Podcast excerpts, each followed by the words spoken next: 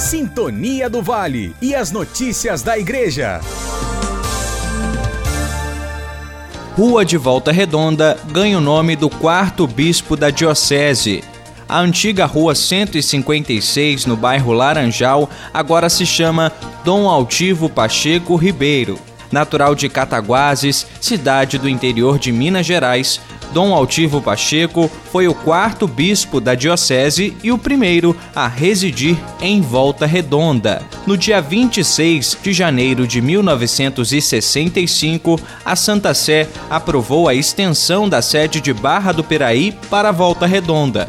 Desde então, a sede episcopal se divide entre as duas cidades. Dom Altivo Pacheco Ribeiro foi bispo da Diocese de Barra do Piraí, Volta Redonda, entre os anos de 1963 a 1966. Do jornalismo, Matheus Wominski. Sintonia do Vale e as notícias da Igreja.